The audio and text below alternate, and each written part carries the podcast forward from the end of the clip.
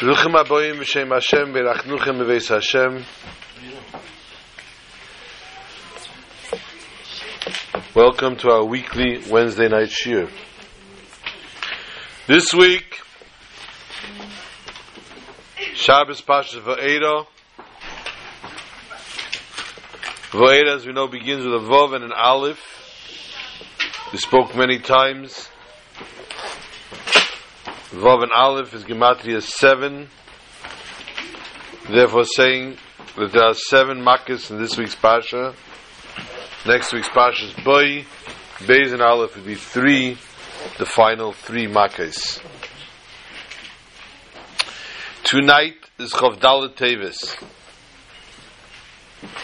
the Yahrzeit of the Alter Rebbe, the first Chabad Rebbe.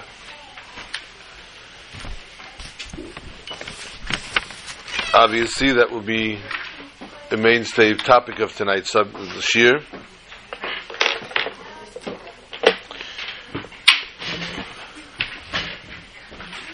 Not to say that we want to minimize our makkos. Not to say we want to minimize the action.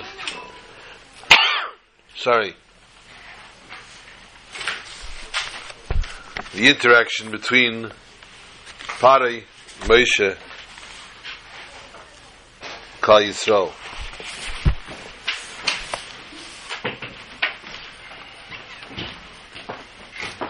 Just want to mention an upcoming date, not the following Wednesday, but the Wednesday following that.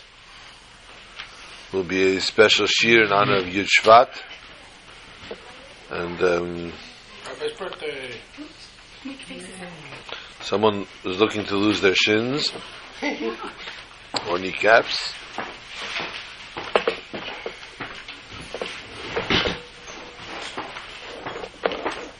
And hopefully Mitchum will have a fabrengen after the shiur. Brilliant.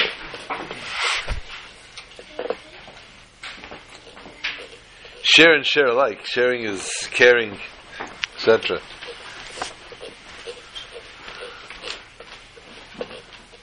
The fleisi bayimahu as Eretz Goshen, Asher Ami Emed Alel, the Vilti Yeyes, Chayashim Orev.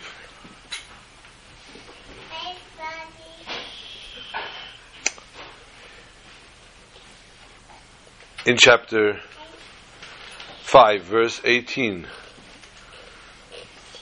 the Almighty Hashem talks about the ongoings in the land of Goshen. Goshen, as we know, is the land that was appropriated to the Jews. That is where the Jews lived throughout the entire Golus of Mitzrayim. They were given the land of Goshen by Paroi. Yosef was told to take his family, and his family can go down and live in Goshen.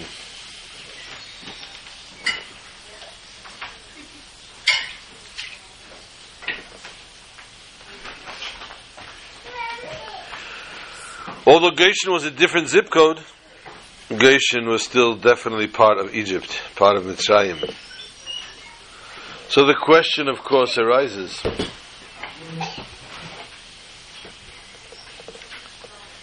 the makkos that came on Mitzrayim, the plagues on Egypt, did they affect Goshen or not?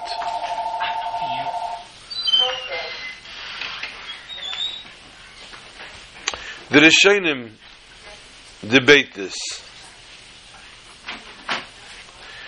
Minimum of the first 3 makkos .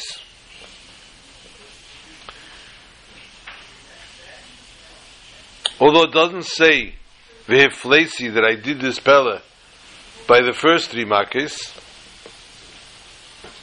it only says it on the later.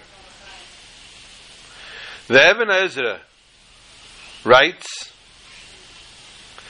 Makkos Hadam Tzfardea Vakinim, the first 3 makkos, Dam, the blood, the plague of the frogs and of the lice, it was both the Jews and the non-Jews. We find another Rishon that Advaz, and Shailas Shuvas Advaz, he disputes this. And he asks, if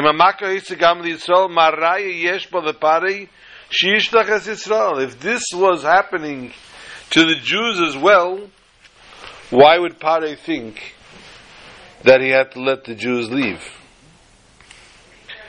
If it's happening exclusively to Egyptians, then he sees that he's being punished. It makes sense that he should try and consider and think of sending the Jews free. But if the Egyptians and the Jews are receiving the punishment, then Paroi says it's a general plague across the whole country. Why should I send the Jews out? From the fact that Rashi explains the pasuk of the Tera, and he explains whenever there's a difficulty in the Tera, and yet here Rashi does not say anything,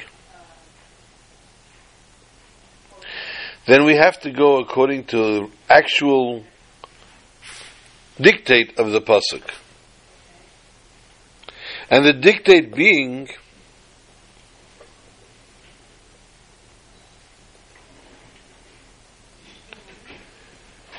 only Makkos Areiv, where it says V'hifleisi. What happened? Was not in the land of Goshen. But the first three Makkos were in the land of Goshen as well, even according to Rashi. So much so that if an Egyptian and a Jew were in one house,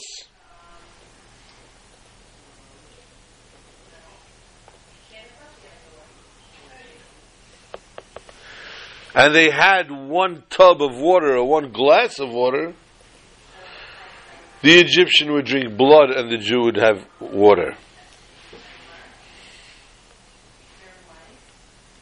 Rashi does not bring this as an explanation of the Torah. Why therefore does Rashi not concern himself with the question of the Radvaz? The question, as we mentioned before, that how would they know that this was a Makkah to the Egyptians? But the truth to be told, the first three Makkahs had to be on the Jews as well. First two Makkahs were dealt, the Dam and the Tzfardea were dealt with the water, the air, the river. Now this river stretched through the entire Egypt. The idea here was that the Paroi should know who God is. God says, Ani Hashem, and Paroi says, who is this Hashem? He should know who this Hashem is. However, because we see that the whole concept was to smite them with fear. If, however, the river would go until Goshen with blood and then all of a sudden change to water, Paroi turns around and says, aha, the water, the punishment of God can only reach here. It can't reach that far down. It doesn't go all the way.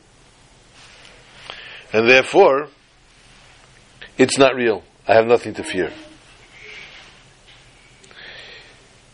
Again, bear in mind, Paroi knew a lot of black magic, shall we say. Paroi and his people dealt with a lot of other gods, as we might call them. Oh, wow. Ah. And therefore,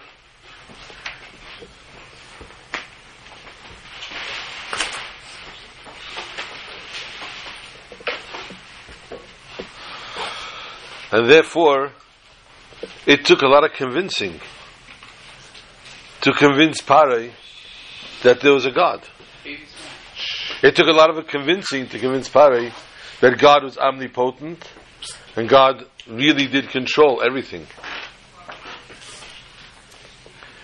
So now, if there was any kind of way that it would throw a shadow of a doubt in Paroi's eyes, Paroi was ecstatic about that.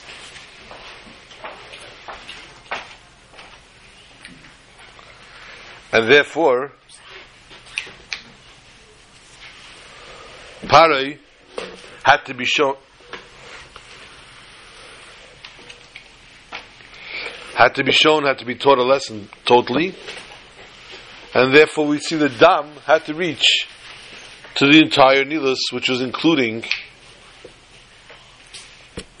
Goshen.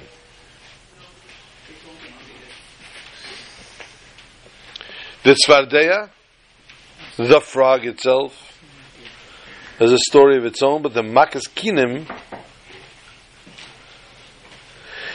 was a Makkah, a plague that had to show that this was something, that it was the Etzba Elokim, it was the finger of God, and therefore once again needed to affect the entire Egypt. Because if it would only be on one part of Egypt, again, the magicians would think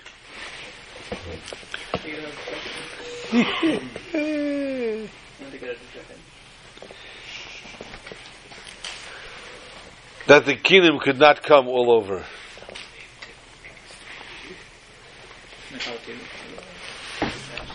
The fact that Moshe and Aaron were able to bring up only part of this kingdom in one part of the world, in one part of Egypt, this was a proof that they were in boundaries. And therefore, there's no Etzba Elokim, no finger of God involved. Therefore, the first three Makas needed to be also in the land of Goshen. Me'ez Hashem Hoysazos. Thereafter, the three Makas tells us the Tera, V'hiflesi, V'yem es Eretz Goshen, is Ami Eimed Alel. Therefore, this Makkah does not affect the Jewish nation.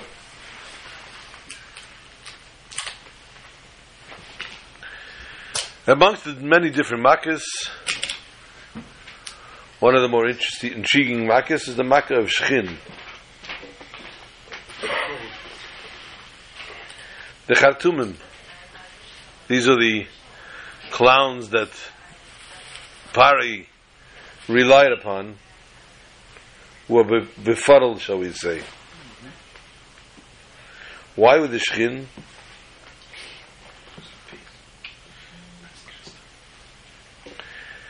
With the Shechin, they could not stand in front of Moshe.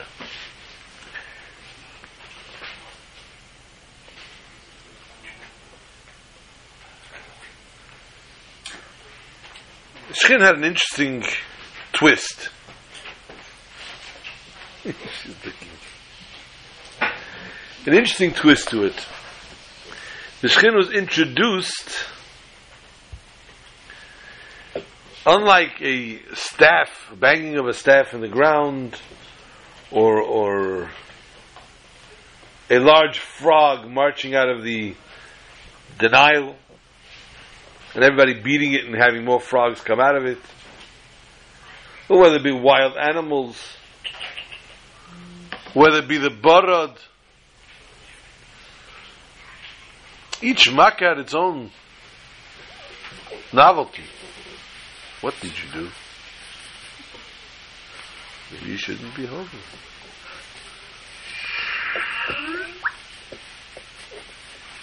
She hung up. Okay.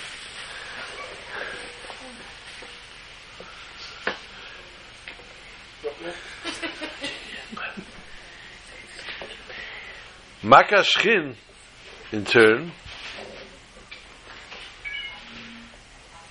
Moshe and Aaron were told to take a handful of ashes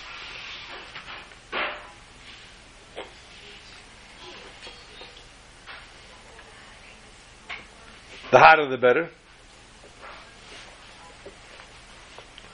It wasn't enough one handful.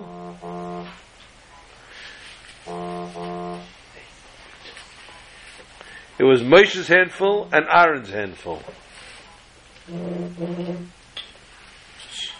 What is going on?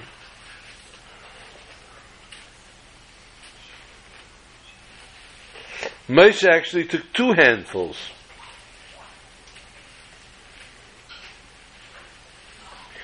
And he had to take with all his might and throw it. And this was supposed to reach over the entire Egypt.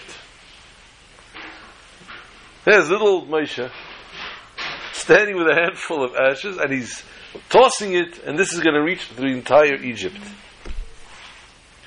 A pella. But it looked like, ultimately, that the actual plague was taking place,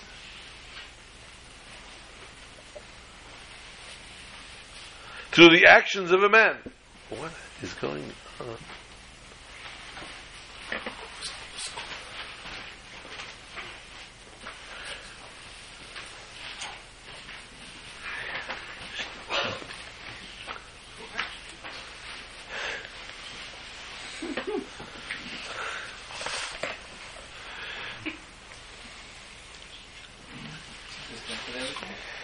On the other hand, it was clear to everyone that it was not only this Makkah of Shechin.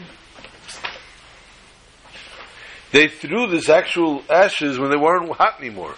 They were cooled off ashes.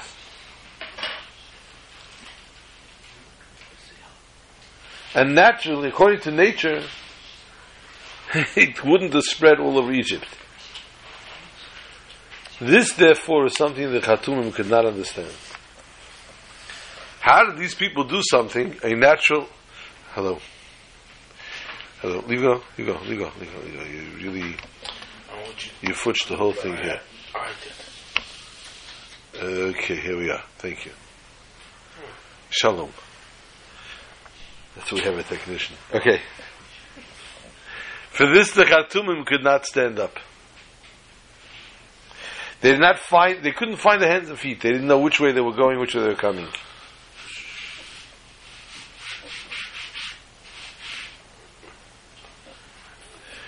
They figured when God does a miracle, performs a miracle, the miracle comes from heaven.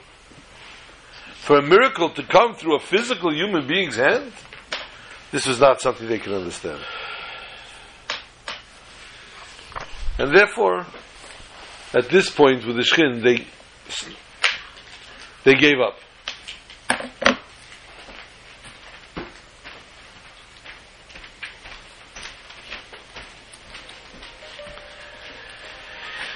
The different forms, different things that we come up with through course of the Makkos. But more so, we meet. We have the meeting of Aaron and Moshe and Paroi. Now, Tera tells us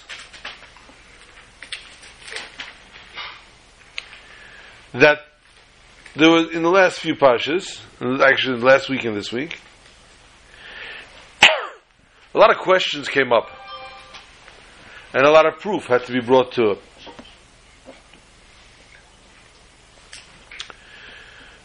We know that last week Moshe came to the Shneur, and the Almighty spoke to him at the burning bush. But when the Almighty told him to do something, he had some kind of,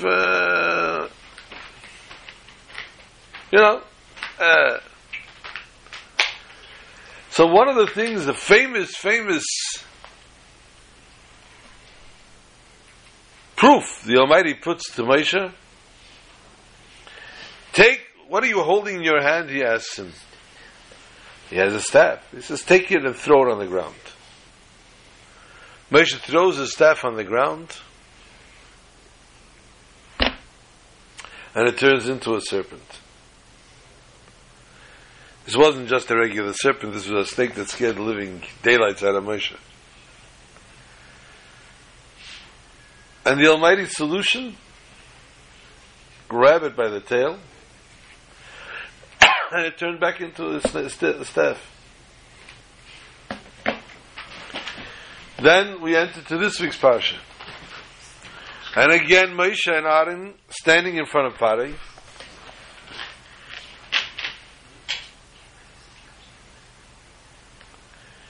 And it says that Paroi throws down his staff, and all the Egyptian Chartumim throw down theirs. Is that working? All right. Throw down theirs.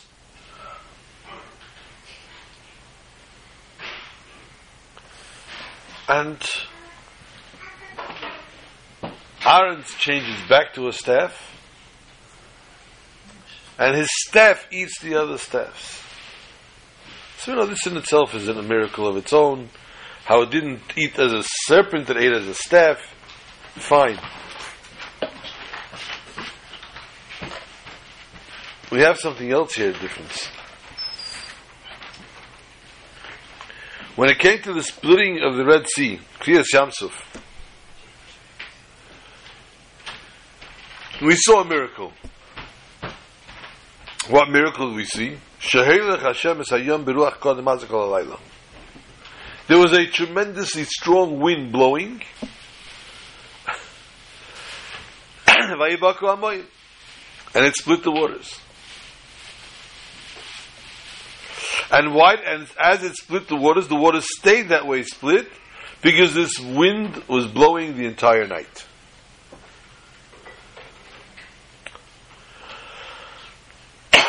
Had the wind ceased for a moment, the waters would revert.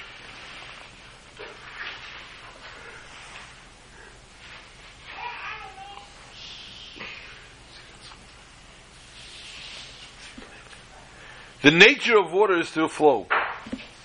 Flow is always down. You don't see a river flowing uphill unless you're in a dream, and then you have a different opinions of what you have to do if you have such a dream.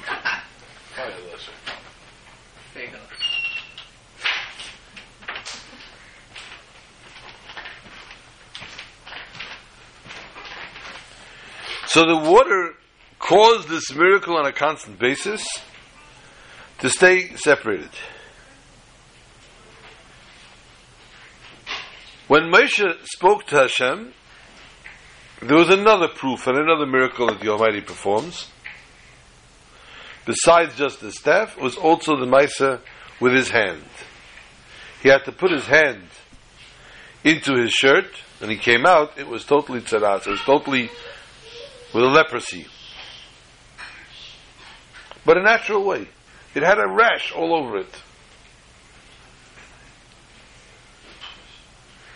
After he put it back in again, he took it out, the Almighty told him to take it out again, it was gone. This miracle of constantly keeping his hand clean is not something that happens every day. We have our hands. The natural hand doesn't have leprosy on it. Baruch Hashem. So this miracle that was performed to take away the leprosy is not something that has to be on a constant basis. Or the other way around, vice versa. It was something that was done on the spur of the moment and was taken away the same way it came.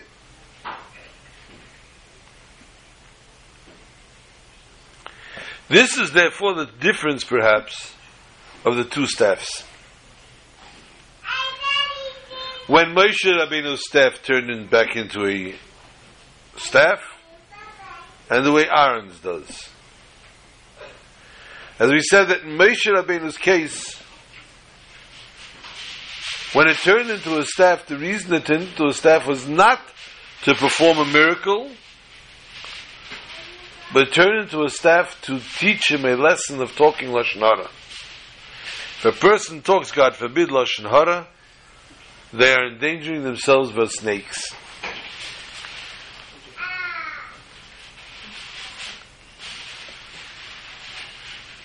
And therefore he wanted to show Moshe Dafka the snake, to show him the Lashon Hara he spoke against the Jews. And therefore the snake turns back into a staff entirely.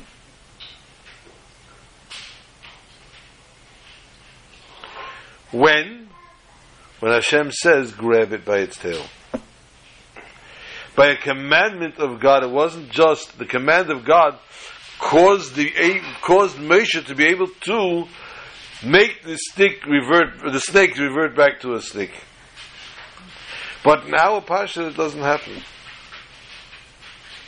It was not a mission that the staff was on a mission to, God forbid, teach somebody a lesson like you taught Moshe. It was just to show a proof. Just to show a test in front of Paroi. So the snake didn't have any special mission. And that's why the snake doesn't swallow up the other snakes. Because it wasn't the mission of a snake, it wasn't the purpose of having a snake that therefore had to happen here. It was rather only the proof that something changes its nature. The nature of a staff changed into a snake. But it was not a snake dafka, and so much so that the snake itself had no potency, no power, that it didn't even swallow up the other snakes or the other staffs, but rather only as a staff did it do it, to show another nest, that's a miracle, another miracle.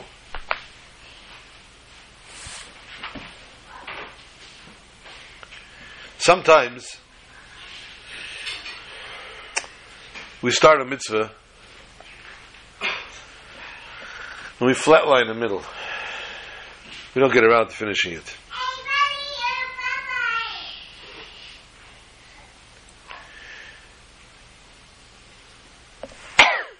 We learn from our parsha many different things. But I think, personally, and that I don't want to sound awkward on this, my makkah, the plague that I look at, that I find the most profound with lessons, is Tzfardea.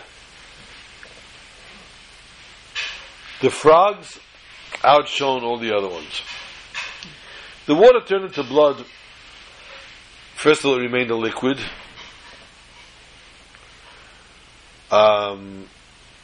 Second of all, it still was able to flow, and most of all, people drank even the blood. They had no choice, they dehydrated entirely otherwise. And for the Jews, it didn't water when they had to drink it. And so go to the other, each and every one of the makkahs, each in its own right, its own miracle, its own greatness. Let us examine first the makkah of Tzfardea. The makkah of the frogs. The pasuk does not tell us the frogs attacked Egypt. The Tera tells us Batal Hatzvardea, the singular frog, rose up. And we've, in the past, spend time describing my favorite scenario of extra large frog, super frog, marching down Main Street, Egypt.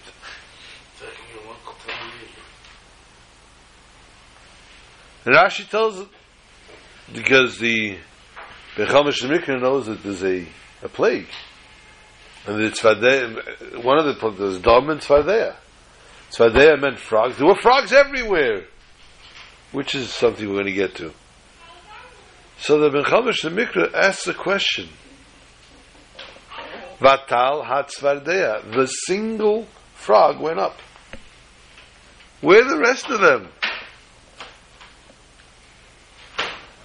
Rashi therefore says, don't worry, Tatla. I'll tell you what happened. Tzfardea achas hoisa. There was only one Tzfardea. And it was marching down Main Street.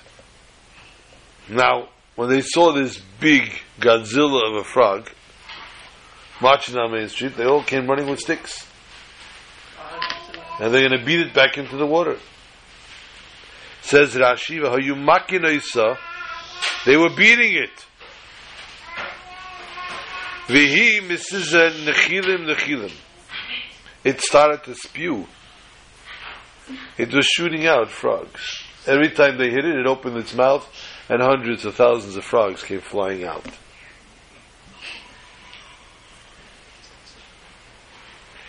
So in essence, Aaron only brought up a frog. A singular frog. The rest came from the Egyptians. And this is something we learn a tremendous lesson. Chazal tell us, Hamaschil b'mitzvah emrim le'gmeir. The person that starts with a mitzvah must finish the mitzvah.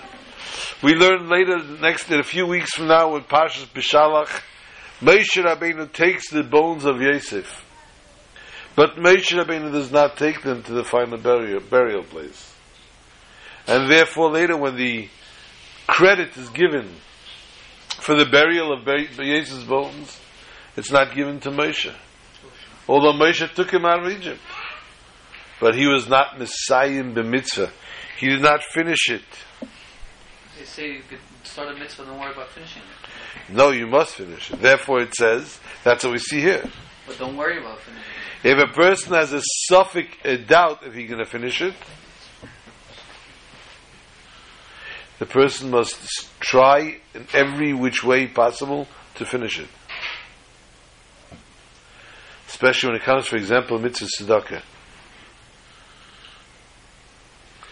Or good mitzvahs. But the opposite, when it comes to punishment, it's not good, says the Tera, to be the one to fulfill it, to take it to the umpteenth level. If a person knows that what he did, he set into motion, and the rest will take care of itself, enough. Don't go after that, don't go any further.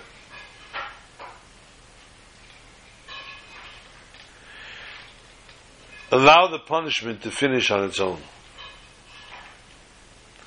And therefore Aaron does not bring the frogs,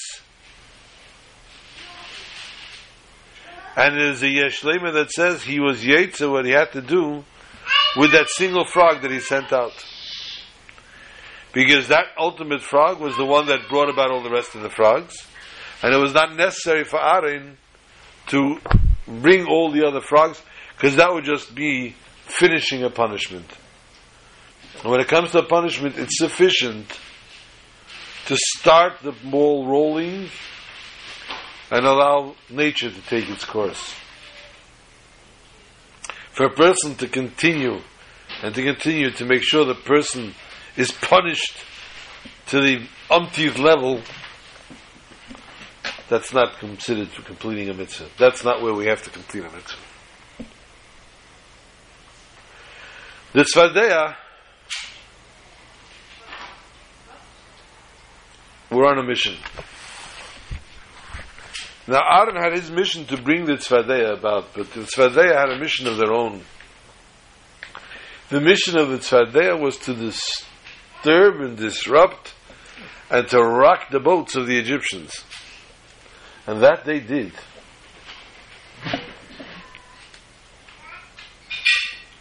Tell a person, I want you to get into every possible facet of of this guy's head till you rock his boat to the pieces. Person will go here, they'll go there, they'll make this noise, make that noise. But if it gets too painful and too uncomfortable, he draws his line. That's not what happened here, though. Here, the Tzfardea knew that they're amphibious and they need to be in water. They need to be in dampness. They don't get along with heat. But they were told that there should be no nook and cranny in Egypt that you don't cover. And therefore, you don't like frogs? And therefore, they made sure to go in every nook and cranny, including the ovens. An Egyptian was now... Take her out. She doesn't want me to do that. The Egyptians had no escape from these frogs. These frogs made their lives miserable. She's hungry.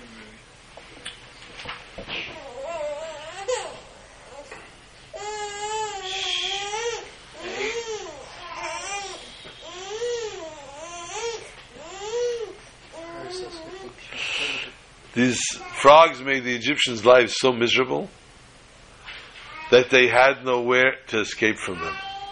They had no way of escaping from them. Wherever the Egyptians went, they opened an oven, they opened a cabinet, they went to bed, frogs were there. A full week of this. This didn't go on for a few hours. This is a very powerful lesson that the frogs teach us. A very powerful lesson of how one has to get when it comes to doing a mitzvah. But the mitzvah itself was being done by the frogs and didn't need a person to do that for them. Chavdal Tevis is the Alter Rebbe's Yahrzeit. This year is 202 years.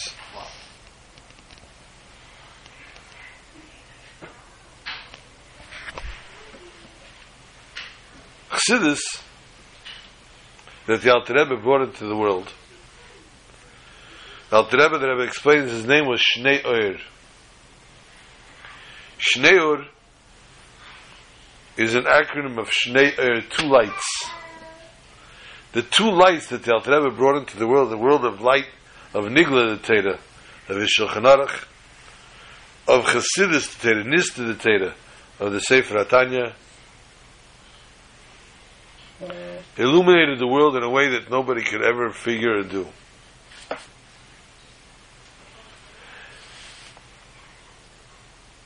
The Alter Rebbe gave out also in different Kuntres. There was Birchas Hanenin, how the brachas that one makes, and there was a special Kuntres for Talmud Tera, Hilchas Talmud Tera, for the study of Tera.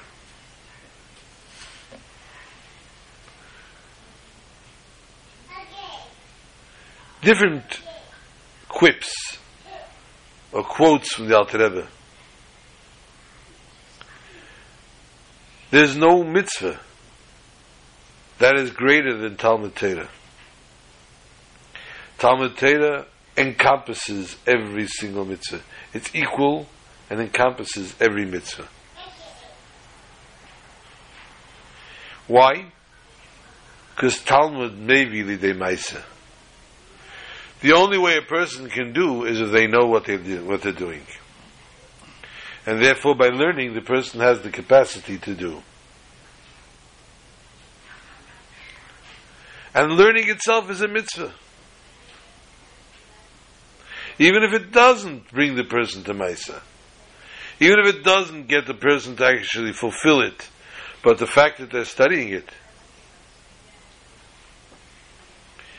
it will ultimately have a mitzvah in its own, which is that is considered a maisa.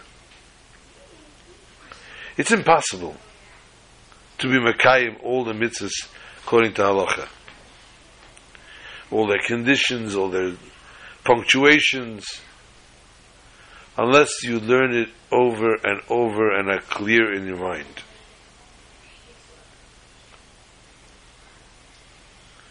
Therefore, Talmud Torah is shakul kineged kol hamitzvos, says the Alter Rebbe in the Shulchan Aruch Hilchos Talmud Torah, Perik Daled Halacha Beis. But Torah is not something that just needs to be absorbed in your mind. The midas, the attributes of love and fear, their branches and their offsprings obviously come about with the Maaseh and Mitzvahs. But speaking words of Tera is equal to all these other things, all these other mitzvahs that a person does. That's the fourth perek of Tanya. In a Fabrengen, in Shabbos, Parshas Noach, Tavshin Mem Hei, the Rebbe spoke. There are two ways of service a person serves God. The Aveidah Binyan Eilam Pshutei, the service that a person does in simple worldly daily things, keeping mitzvahs physically, Maasecho, your things that are in your property, Derachecho, your path. But he does everything L'Shem Shemayim. So much so, even Da'eyu, his thoughts, also L'Shem Shemayim. But the Aveidah of Lima da Tera,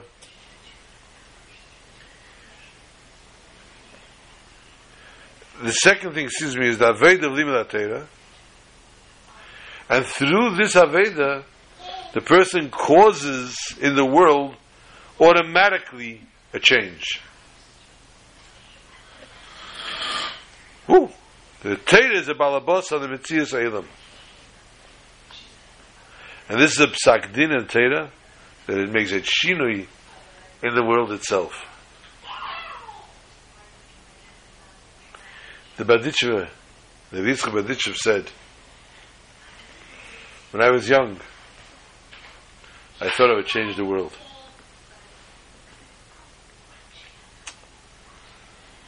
Got a little older, so let me change my country.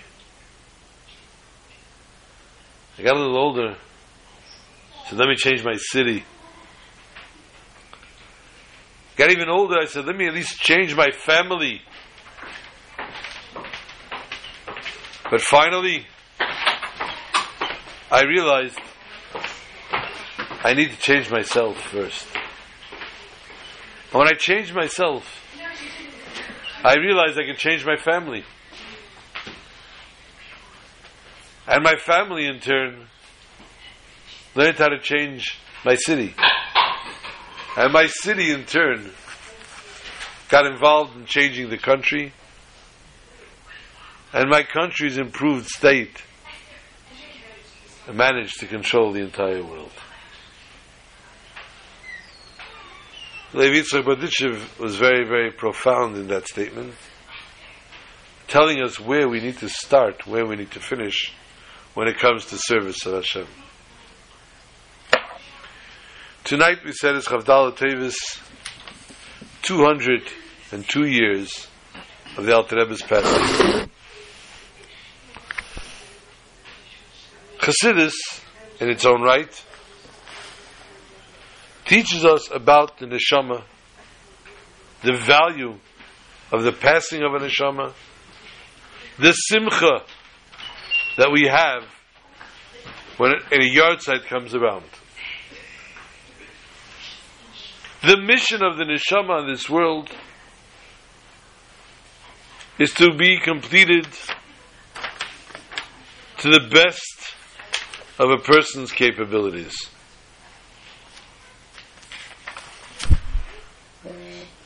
When the person completes their cycle, finishes their life on this world,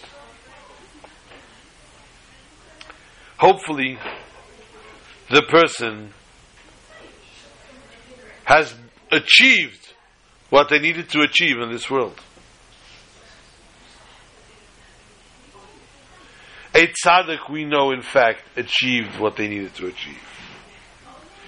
The Alter Rebbe, it is a known fact, the Alter Rebbe had a neshama chadasha, a new soul. And therefore, his neshama chadasha being brought from the loftiest sources.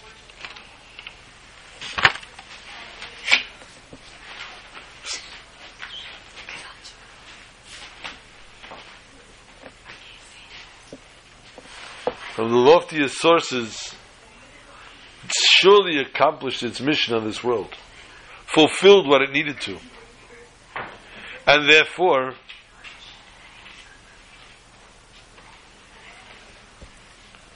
it is a Simcha Gedayla. It is a Hilula on the day of his Yahrzeit.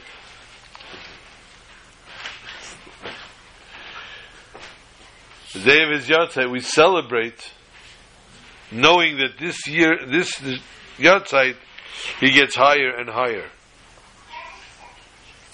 202 is Gematria and Nitzavim. We are standing. We all stand strong to the level of Neged Helam. One of our main concerns in today's generation is the Helam Vehester. Everything is hidden. Everything has become darkened. The world is dark.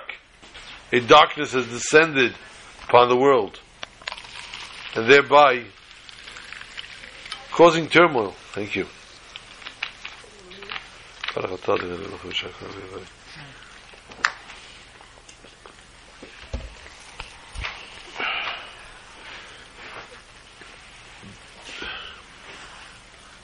(202) is Gematria also Neged Helam.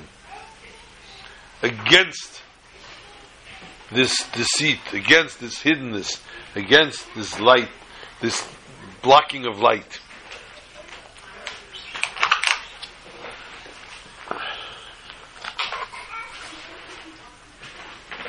He's fine. He's doing much better that way.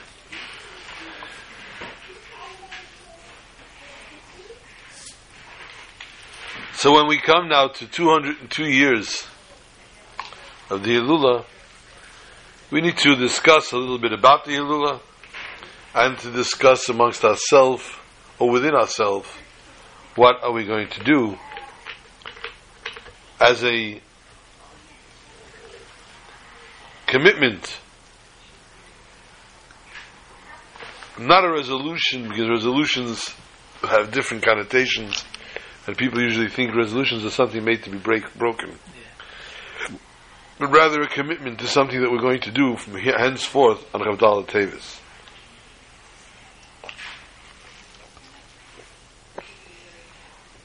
The Alter Rebbe was 68 years old when he passed away. 68, since we're doing numbers, we all know 68 is Gematria Chaim. And we know V'yatem adveikim b'Hashem elekeichem. You are, says the Jew, the Eibishter to the Jews, attached to me. Chaim kulchem hayim. And all of you need to live up to the concept of Chaim. As the Alter Rebbe passed away, Chaim Shana. He was 68 years of age. Just to mention, we didn't mention the beginning of this year, it's the Shchus Eliza Shlamas Bracha Bas Rachel Hinde for the Fur Shalema, and the Shchus of the Alter Rebbe should stand in her stead and should pray on her behalf that she should be a healthy mother, wife, and raise the children and take them all to their chuppah.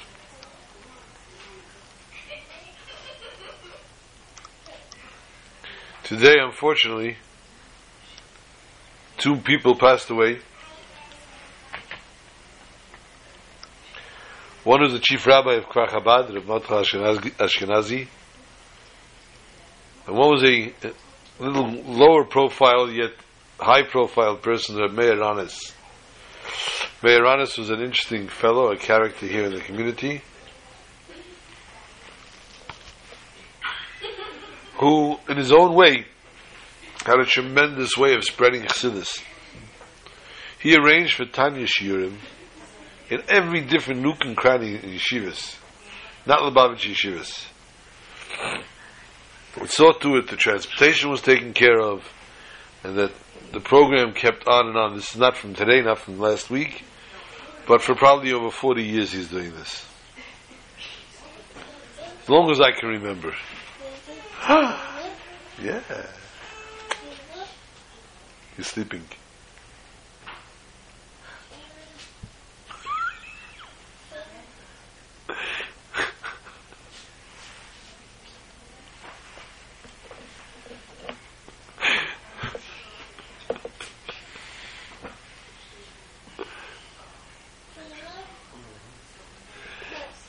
So, Reb Meir used to put together his funds for this program, and he did so for many, many years. It should be a good tibeta for all of us. But Ramat Ashkenazi was a man, a very, very powerful man, Ish Halacha, a person that was very, very well versed in Halacha and in Chasidus, very Chasidus Yid.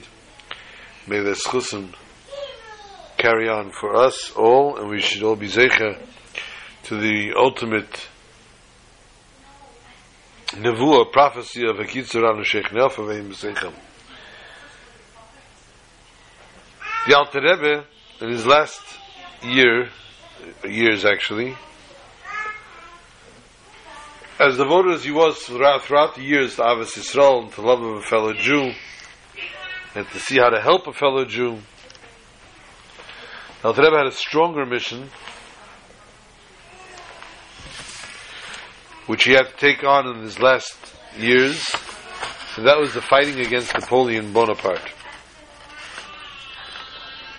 The Alter Rebbe knew that if Napoleon would win, it would be financially better for the Jews, it would be more comfortable for the Jews, but way too comfortable for the Jews. And so much so, that the Jews would chas v'shalom go astray. Jews sometimes need to be kept into their ghetto. When a Jew thinks out of the box, sometimes they go too far out of the box. As long as a Jew is reminded that on Friday afternoon you can go to your kosher supermarket, and God forbid the anti-Semitism of the world could come shopping for you instead of for their items in the store, and how the Almighty placed this man who came for challah. The store was closing. They were closing the gates. And he was banging on the door, please, I need a challah. And they let it, and finally the terrorists said, let him in, and they killed him. But all those people that have experienced on a Friday afternoon seeing the Lubavitcher boys running around putting on tefillin with people everywhere, you would wonder, a busy area like this where the supermarket was, people shop for Shabbos doesn't necessarily make them Shemer Shabbos, and people who shop for Shabbos unfortunately don't necessarily put on tefillin every day. So it would behoove Chabad to have a boy, a man, somebody standing outside the supermarket or in the supermarket putting on tefillin with people.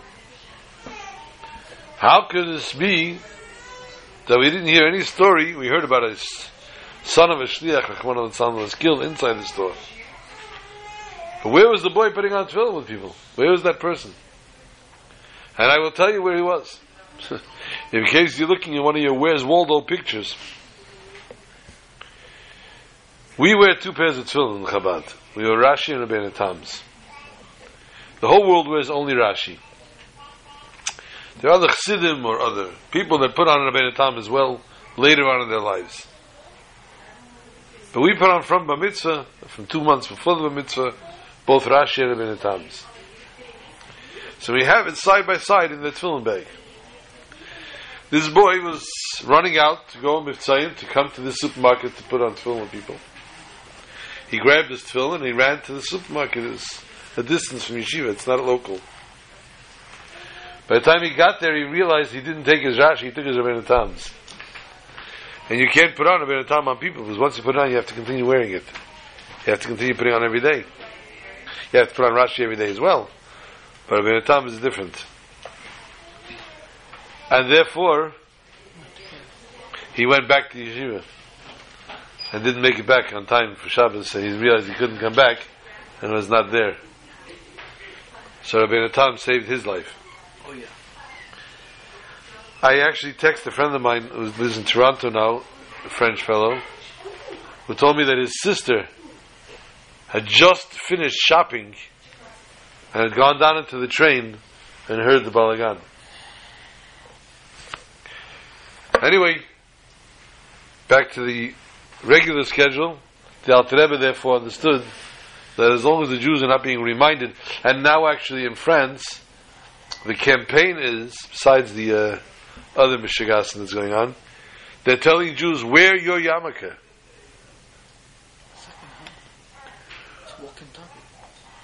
Wear your yarmulkes. Don't be shy. Don't be embarrassed. Don't be skeptical. Wear your yarmulke. There are many people that don't wear the yarmulkes. They wear caps. They wear this. Wear your yarmulke. Show that we are solid. The solidarity of the Jewish people. The Alter Rebbe therefore fought this tooth and nail, and we had to run for his life from Napoleon. And in his running, there's many, many different stories that took place as his journeys away from Napoleon. When he left, actually, the Adigu, he left the first time from the city. He left the 3 wagons, family and everybody. And then suddenly he realized, after about an hour or so of travel, that he forgot, that he wanted to check the house. So he went back, his wagon went back. And he came to the house and they found a rolling pin, an old pair of slippers and a sifter, which they took. And as they left the house, the Alter Rebbe asked to have the house set on fire. Napoleon apparently was some kind of a sorcerer. And the Alter Rebbe was concerned if he'd have anything that belonged to the Alter Rebbe, he would do some kind of magic against him. So therefore the Alter Rebbe made sure that everything was gone. And Napoleon actually, when he came into the town, asked if anybody had anything that belonged to the Alter Rebbe. And everybody, of course, according to the instructions of the Alter Rebbe, said no. Out of disgust and anger, he burnt down the shul, which was adjoining the Alter Rebbe's house, but the Alter Rebbe already told him beforehand also to empty out the shul, because he knew that would be the repercussions.